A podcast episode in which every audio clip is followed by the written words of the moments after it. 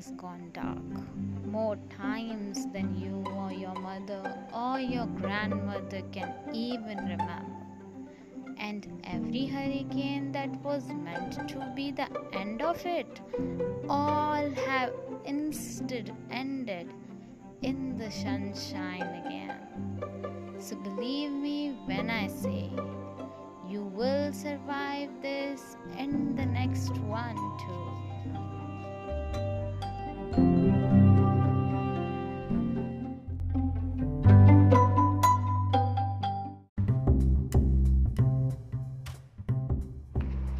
You are beautiful when you are learning hope. You are healing when you are kind. You are a masterpiece when you understand that you are forever learning.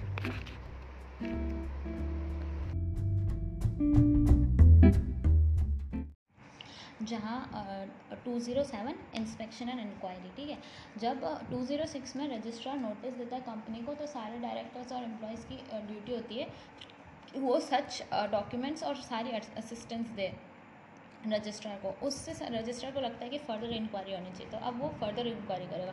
वो क्या करेगा कि जो भी books of accounts हैं उनकी copies ले सकता है, उस पर आइडेंटिफिकेशन मार्क्स लगा सकता है, ठीक है. और अगर रजिस्ट्रार को लगता है कि इंस्पेक्शन इंक्वायरी भी होनी चाहिए, तो उसके पास सिविल कोर्ट के civil court under court of civil procedure जैसे पावर्स हैं. क्या है कि डिस्कवरी और प्रोडक्शन करेगा ऑफ बुक्स ऑफ अकाउंट्स, ठीक है, समन एनफोर्सिंग किसी का attendance, summoning and enforcing the attendance of person, और inspection of books of accounts and register, ठीक है. अभी टू ज़ीरो एट में, जब हमने टू ज़ीरो सिक्स और सेवन में इंस्पेक्शन और इंक्वायरी किया, तो जो आ, रिपोर्ट बनाएंगे इसके ऊपर वो सेंट्रल गवर्नमेंट को हमें सबमिट करनी पड़ेगी, रिटर्न रिपोर्ट. और उस रिपोर्ट में रिकमेंडेशन भी डालेंगे कि फर्दर इंक्वायरी होनी चाहिए या नहीं होनी चाहिए, ठीक है. Two zero nine search and seizure. अब registrar where registrar has reasons to believe that books of accounts या फिर अदर इन्फॉर्मेशन जो भी है of company can be destroyed, falsified या फिर secreted, altered by the company or any other director or auditor or company secretary or K M P, so he can uh, search the place where books of accounts are kept and seize the books of accounts, ठीक है. but uh, company को copies um, लेने की इजाज़त है और copies का cost company bear करेगी. ये सब जो करेगा रजिस्ट्रार वो स्पेशल कोर्ट के ऑर्डर से उसके बाद ही करेगा, ठीक है. फिर रजिस्ट्रार जो बुक्स ऑफ अकाउंट सीज किए हैं उसको वन एटी डेज़ में वापस करनी पड़ेगी. हाउएवर वो फर्दर वन एटी डेज़ का एक्सटेंशन ले सकता है कि मुझे ये और चाहिए इंस्पेक्शन के लिए, ठीक है.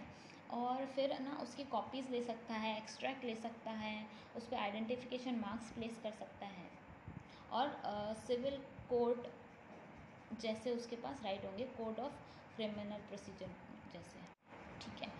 अब टू टेन में सेंट्रल uh, गवर्नमेंट को टू ज़ीरो नाइन में रिपोर्ट मिल गई. टेन में सेंट्रल गवर्नमेंट जो है वो इंस्पेक्शन ऑर्डर करे इन्वेस्टिगेशन ऑर्डर करेगा into the affairs of company. तो सेंट्रल गवर्नमेंट कब इन्वेस्टिगेशन कर सकता है? चार केसेस हैं. सेंट्रल गवर्नमेंट या तो उसको रजिस्ट्रार की रिपोर्ट मिली है तो, या फिर एसआर पास हो गया कंपनी में कि इस कंपनी की सर्च करो और इन्वेस्टिगेशन करो, या फिर इट इज़ पब्लिक इंटरेस्ट और उसको लगता है कि ऐसा करना चाहिए, या फिर ट्रिब्यूनल uh, में प्रोसीडिंग चल रही है और ट्रिब्यूनल बोल रहा है कि जाओ इसको इन्वेस्टिगेट करो. तो central government can appoint a investigator to search in the matters of company. अब हमने टू टेन एक मिनट अब हम टू टेन से टू टेरह पे जंप करते हैं, ठीक है. टू टेन में ट्रिब्यूनल ने बोला था ना कंपनी को कि तो सॉरी सेंट्रल गवर्नमेंट को कि जाओ इस कंपनी का इन्वेस्टिगेशन करो, तो फिर आ, कब ट्रिब्यूनल बोलेगा, ठीक है. Tribunal on application made by eligible member, और उस एलिजिबल मेंबर के पास अच्छे राइट्स है, गुड गुड रीजंस है to seek investigation into the affairs of the company by tribunal, या फिर application made by any other person, ठीक है. और उसको रीजंस देने पड़ेंगे, या फिर suo motto if he otherwise, मतलब कि उसको लगे कि हाँ इस कंपनी में कुछ गड़बड़ है, तो tribunal can order central government की इंस्पेक्शन होना चाहिए, ठीक है. अभी ट्रिब्यूनल को क्या लगता है, सेटिस्फाइड क्या है कि जो कंपनी है वो डिफ्रॉड या अनलॉफुल पर्पस के लिए बनाई गई है, डिफ्रॉड करने के लिए बनाई गई या ऑपरेशन ऑफ एनी मेंबर्स के लिए बनाई गई है, जो कंपनी है वो फ्रॉडुलेंट या अनलॉफुल तरीके में बनाई गई, जो कंसर्न पर्सन है वो गिल्टी ऑफ फ्रॉड है, मिसफियंस है या फिर अदर मिसकंडक्ट किया है, जो मेंबर्स हैं उनको सारी इन्फॉर्मेशन प्रोवाइड नहीं हो रही है, उनसे चीज़ें छुपाई जा रही है। अभी जैसे कंपनियों में बड़े बड़े फ्रॉड्स होते हैं तो अच्छे अच्छे मतलब तेज़ दिमाग वाले लोग चाहिए होते हैं, इसलिए सेंट्रल गवर्नमेंट क्या करेगा, S F I O serious fraud investigation officer establish करेगा सेंट्रल गवर्नमेंट।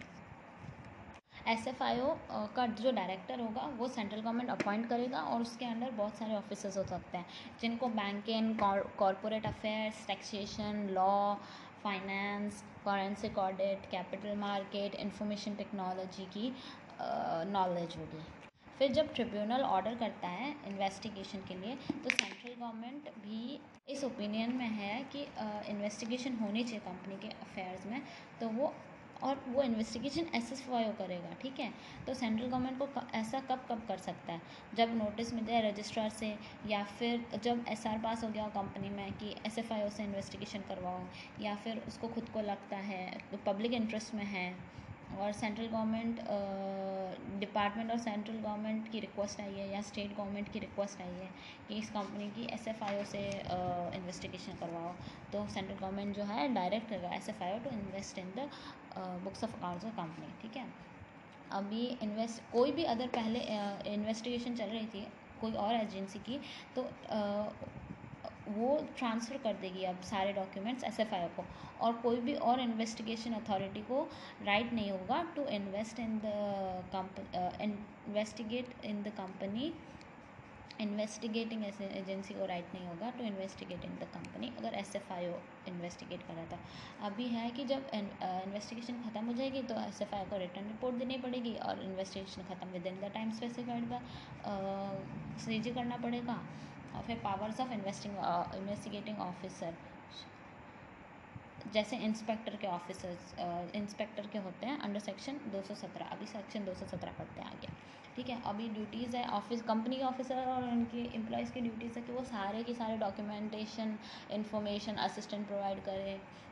ठीक है, अभी कोई है ना बंदा offence to be cognizable and condition for release, अभी कोई बंदा अरेस्ट हो जाता है, एस एफ आई ओ उसको अरेस्ट कर लेता है तो उसको बेल नहीं मिलेगी। ठीक है, अनलेस पब्लिक प्रोसिक्यूशन को अपॉर्चुनिटी नहीं दी जाए टू अपोज सच, या फिर वो अगर सोलह साल से कम उम्र का है या फिर वुमेन है या फिर सिक पर्सन है, या फिर स्पेशल कोर्ट भी है ना cognizance of any offence referred under this section को कंप्लेन नहीं करेगा, uh, पर अगर डायरेक्टर या एस एफ आई ओ का ऑफिसर या सेंट्रल गवर्नमेंट कहती है तो वो उसको एंटरटेन करेगा। ठीक है,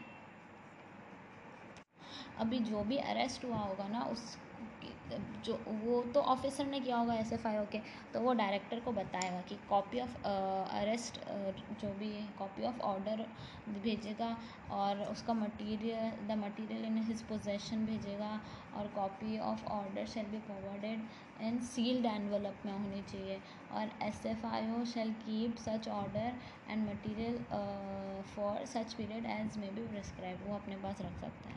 एस एफ आई ओ जो एस एफ आई ओ की रिपोर्ट होगी उसकी जो कॉपी होगी वो कोई भी ले सकता है, एस एफ आई ओ की रिपोर्ट की कॉपी कोई भी पर्सन ले सकता है। ठीक है, अब जब S F I O report करता है सेंट्रल गवर्नमेंट को तो S F I O submits report to central government. Upon the receipt of report central government examine the report and then take legal advice as it deem fits, और फिर further investigation के अंदर central government कह सकती है S F I ओ कि तुम further investigate करो इन इन मैटर्स के अंदर। अब अगर फ्रॉड पकड़ा जाता है तो सेंट्रल गवर्नमेंट जो है will central government states that any fraud has taken place in the company and due to such fraud director के एम पी और अदर ऑफिसर्स या other employees are taking undue advantages और assets of the company का, तो central government file करेगा application to the tribunal. और फिर है ना उन लोगों जो लोग एसेट्स ख़राब हो रही है और जो लोग बदमाश है ना उनको हटाएंगे और एसेट्स को बचाएंगे। दो सौ चौदह में क्या होगा कि अपॉन रिसीट ऑफ ठीक है। टू वन फोर दो सौ चौदह में क्या होगा कि स्क्रूटनी हो सकती है पेमेंट्स और ऑफ कॉस्ट एंड एक्सपेंसेस, ठीक है। कब होगी? जब सेंट्रल गवर्नमेंट को सेंट्रल गवर्नमेंट करवा सकती है, जब सेंट्रल गवर्नमेंट को स्पेशल रिजोल्यूशन पास हो जाएगा कंपनी में कि है ना कंपनी के affairs are to be investigated, या फिर ट्रिब्यूनल को लगता है कि है ना हाँ इनकी जो पेमेंट्स है और रिसीट्स है उनको चेक करना है। कोई भी associate firm body corporate with the company है तो उसको हम अपॉइंट नहीं कर सकते as an inspector two zero two one five. अभी दो सौ सोलह में investigation of membership, central government को लगता है अगर रीजंस है कि डू सो तो वो अपॉइंट कर सकती है वन और more investigation to investigate and report upon the matters relating to company its membership for the purpose of determining true person जो कि who are financially interested in success of company, who are able to control और materially influence the policies of company, who are who have had beneficial interest in the shares of company और who have have beneficial owners or significant beneficial owners of company. Procedure power etcetera of inspector, ठीक है। तो अब इसमें to to one seven इसमें क्या है कि जो भी ऑफिसर्स हैं, एम्प्लॉयज़ हैं, इंक्लूडिंग फॉर्मर मतलब पास्ट ऑफिसर्स और एम्प्लॉयज़ ऑफ द कंपनी या फिर कोई भी अदर बॉडी कॉर्पोरेटेड है जो कि कंपनी के साथ एसोसिएटेड है, to produce all the books of accounts and papers of the company और other body corporate as case में be, all assistants to invest inspector. अभी inspector one eighty days plus further one eighty days के लिए books of accounts रख सकता है और order in writing देगा। तो इतनी सारी इंस्पेक्शन इंक्वायरी हो रही है तो किसी एम्प्लॉय ने बताई होगी इन्फॉर्मेशन, तो अब कंपनी बदमाशी करेगी, कंपनी बोलेगी तुम छोड़ के चले जाओ तो उसको पनिश करेगी। तो इसलिए आया है temporary protection of employees two one eight. दो सौ अठारह क्या होता है, अपन अठारह साल से कम होते हैं तो अपन एम्प्लॉय नहीं बन सकते कहीं पे भी, तो अपनी टेम्परेरी प्रोटेक्शन हो रही होती है एम्प्लॉयमेंट से, समझ लो। तो टेम्परेरी प्रोटेक्शन ऑफ एम्प्लॉय, ये सेक्शन कहाँ अप्लाई होता है? जहाँ पे भी where a company intends to discharge और punish any employee during the pendency of investigation under section two दो सौ दस, दो सौ तेरह, दो सौ उन्नीस, दो सौ सोलह, दो सौ बारह, ठीक है। या फिर during the pendency of any proceeding against any person in the conduct of management of affairs of company, मतलब डायरेक्टर है, के एम भी है, एक्सेट्रा, ठीक है। तो बिफोर डिस्चार्जिंग और पनिशिंग और changing the terms of employment of an employ the company shall make an application to tribunal, ठीक है।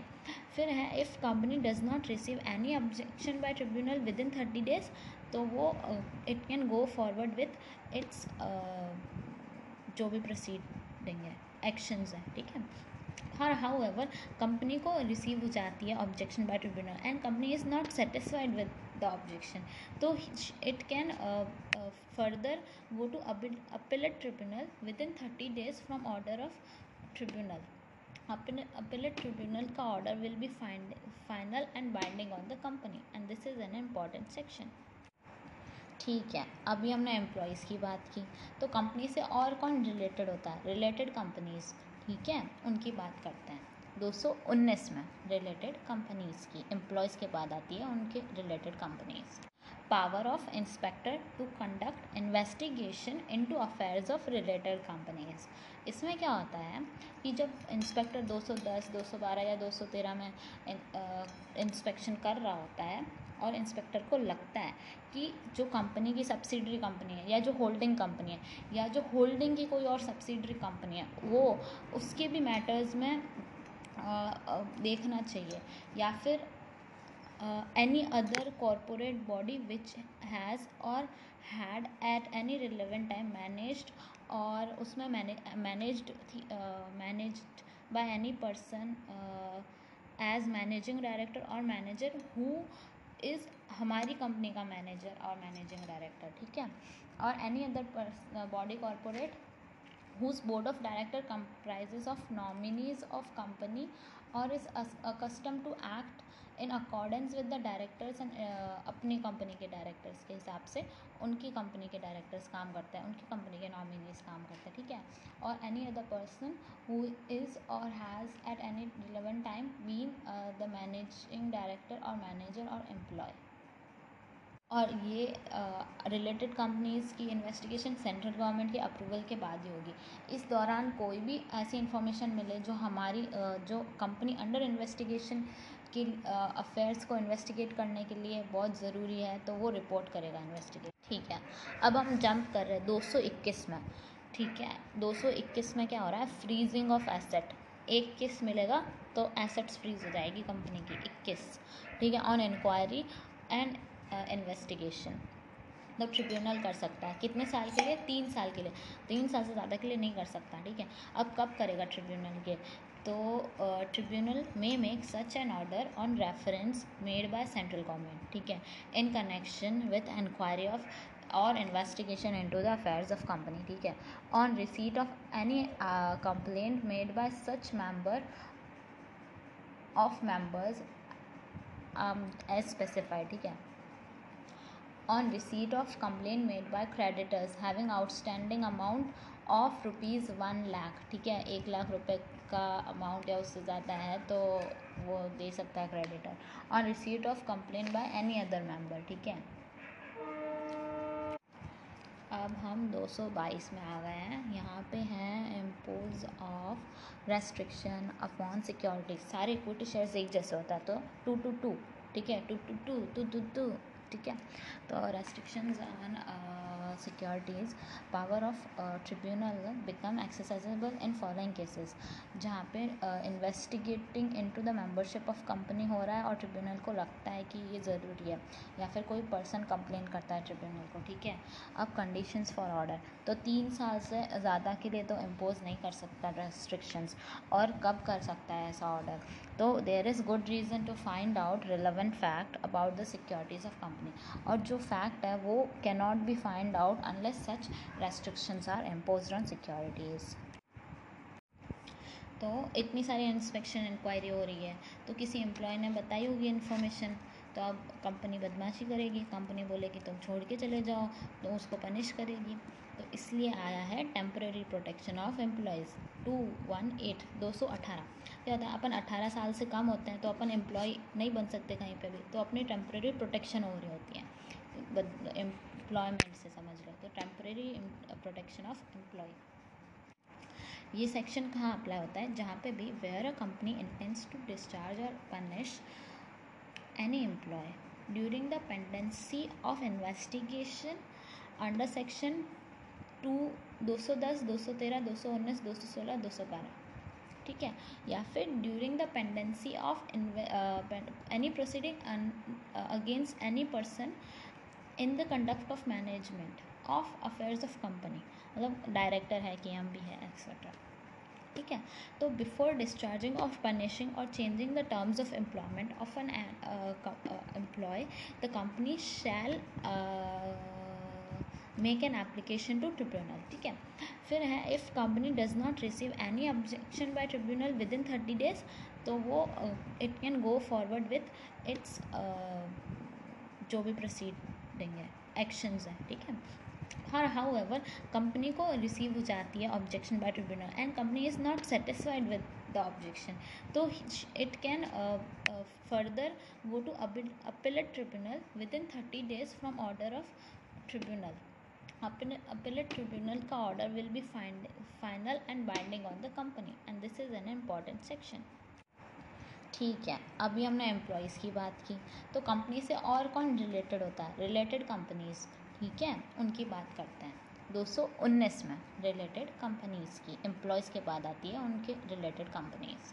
Power of inspector to conduct investigation into affairs of related companies, इसमें क्या होता है कि जब इंस्पेक्टर दो सौ दस, दो सौ बारह या दो सौ तेरह में इंस्पेक्शन कर रहा होता है और इंस्पेक्टर को लगता है कि जो कंपनी की सब्सिडरी कंपनी है या जो होल्डिंग कंपनी है या जो होल्डिंग की कोई और सब्सिडरी कंपनी है वो उसके भी मैटर्स में आ, आ, देखना चाहिए, या फिर uh, any other corporate body which has or had at any relevant time managed or उसमें managed uh, managed by any person uh, as managing director or manager who is हमारी कंपनी का manager और managing director, ठीक है, और any other body corporate whose board of director comprises of nominees of company or is accustomed to act in accordance with the directors and uh, अपनी company के directors के हिसाब से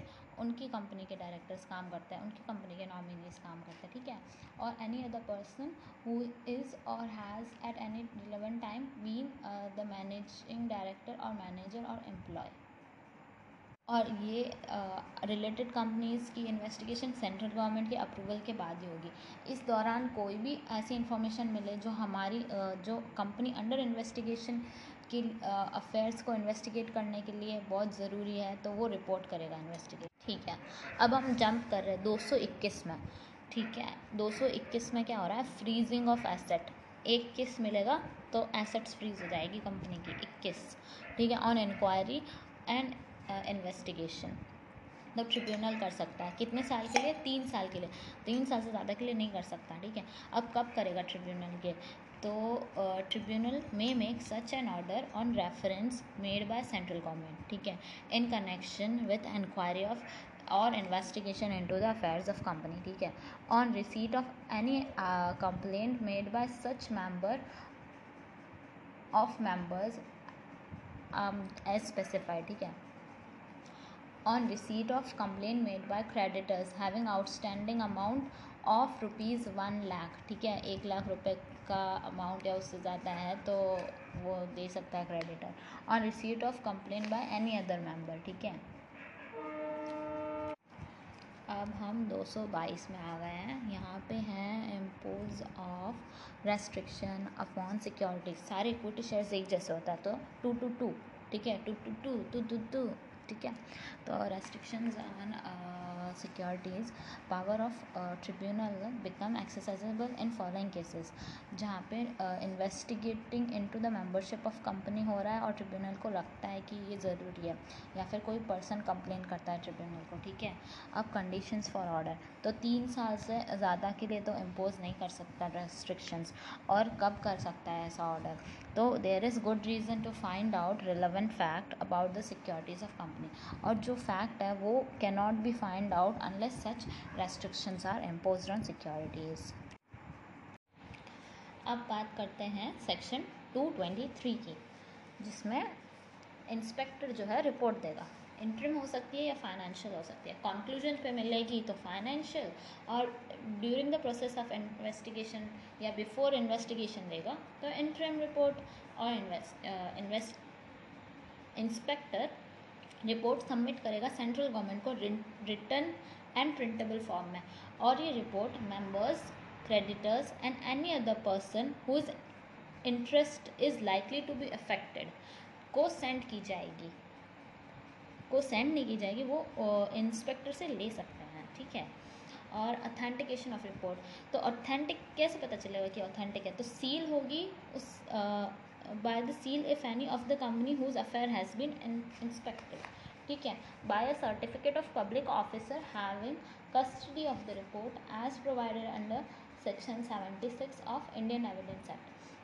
such report shall be admissible in legal proceedings as an evidence in relation to any matter contain in the report, मतलब court में present करी जा सकती है ये रिपोर्ट। तो अब हम बात करते हैं दो सौ चौबीस के बारे में। Actions to be taken in pursuance of inspectors report. अब जब सेंट्रल गवर्नमेंट को इंस्पेक्टर की रिपोर्ट मिलेगी तो वो क्या एक्शन लेगा, ठीक है। प्रोसिक्यूशन, इंस्पेक्टर की रिपोर्ट में सेंट्रल गवर्नमेंट को लगता है कि कोई बंदा है, a person is guilty of any offence for which he is criminally liable, तो सेंट्रल गवर्नमेंट उसका उसके अगेंस्ट प्रोसीडिंग्स प्रोसिक्यूशन स्टार्ट कर सकती है, ठीक है। और इफ़ मतलब अगर ऐसा होता है तो it is duty of all the directors employees of the company to assist central government in this matter, ठीक है। अभी सेंट्रल गवर्नमेंट को लगता है कि कंपनी वाइंड अप हो जानी चाहिए, इतने फ्रॉड्स हो गए हैं, इतना घपला कर दिया है। तो central government if after inspection of auditor's report, it appears to central government that company is liable to wind up, um, to be wound up under this act or under in I B C, and uh, it deemed fit to do so by reason of any circumstances referred in दो सौ तेरह. तो it में मतलब वो tribunal के पास जाएगी और पिटिशन डालेगी वाइंडिंग अप के लिए on the grounds that are just and equitable, ठीक है, या फिर under section two forty one, या फिर इन दोनों के अंडर मतलब ग्राउंड्स डालने पड़ेंगे जब पिटिशन फाइल होगी तो तो या ग्राउंड होगा जस्ट एंड इक्विटेबल या टू फोर्टी वन, या फिर बोथ हो सकता है, ठीक है। अभी रिकवरी ऑफ डैमेजेस और प्रॉपर्टी, जहाँ पे भी इंस्पेक्टर की रिपोर्ट में it appears to central government कि proceeding ought to be in public interest, कि जो कॉर्पोरेट में जो public interest to bought by the company और any body corporate whose affairs has been investigated under this chapter, कि public interest में है कि recovery of damages in respect of fraud fraud mischief and other misconduct और for recovery of any property, ठीक है। तो central government जो proceedings है ना वो खुद कंपनी के नाम में सेंट्रल गवर्नमेंट खुद चलाएगी, ठीक है। जब सेंट्रल गवर्नमेंट को लगता है कि पब्लिक इंटरेस्ट में है कि ना डैमेजेस रिकवर होने चाहिए और प्रॉपर्टी रिकवर होनी चाहिए, तो सेंट्रल गवर्नमेंट खुद उस कंपनी के नाम में प्रोसीडिंग्स चलाएगी, ठीक है। फिर अगर सेंट्रल गवर्नमेंट में को कॉस्ट भी लगी होगी इंस्पेक्टर की, तो which cost and expenses will be borne by company, ठीक है, अगर कंपनी बदमाश निकलती है तो, ठीक है। Where a report made by inspector states that the fraud has been taken place और उसका undue advantages director K M P other uh, employees employees members किसी ने लिया है, तो they will be personally liable, और उसके regarding central government application देगी tribunal को कि appropriate audit आप वो appropriate order लीजिए।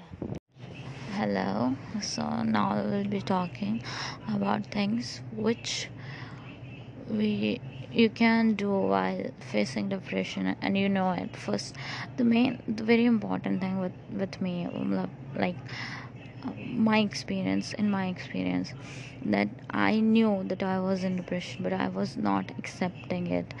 I I could not accept it. Like, I am a very happy person, extro I am an extrovert and a very jolly person. Like, everybody, if I am happy, everybody around me is very much happy, and I'm very childish, and I'm a very like make happening person.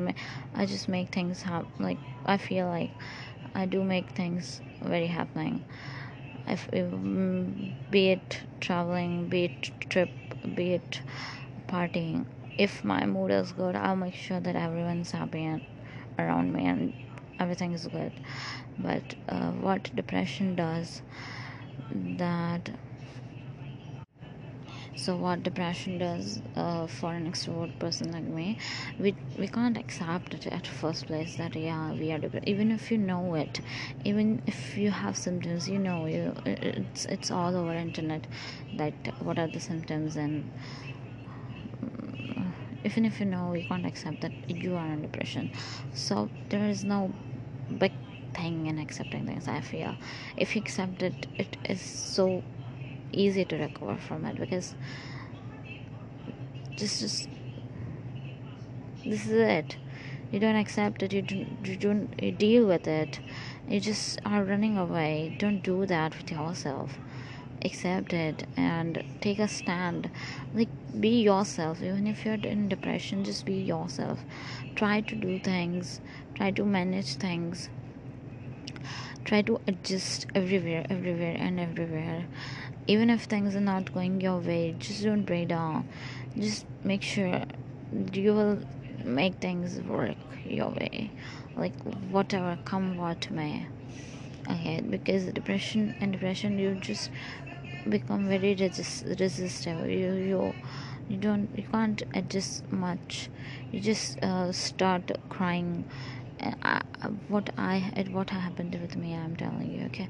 I just started crying in every minute uh, situation which was not going according. If things are not going according me, even at a little uh, very little things, uh, at a little small level. So I used to cry, and that's not a right thing, I believe. Just uh, accept it, take things in your hand, and yeah, deal with it. And I, I think I feel more powerful after accepting that I, I am a depressed person, I have depression, or I'm having it, or like I feel doing something about myself. And these um, talking to phones and voice notes are helping me so much to talk to myself and what I should do, because I'm a very caring person. So, but look, so if someone is in depression, I can console them, I can put myself into them so that they could overheal themselves. But if I am in depression and I am not accepting that I am in, I could not help myself. So first accept that you are in depression, and that will make things way easier. Things will be very easy to deal with.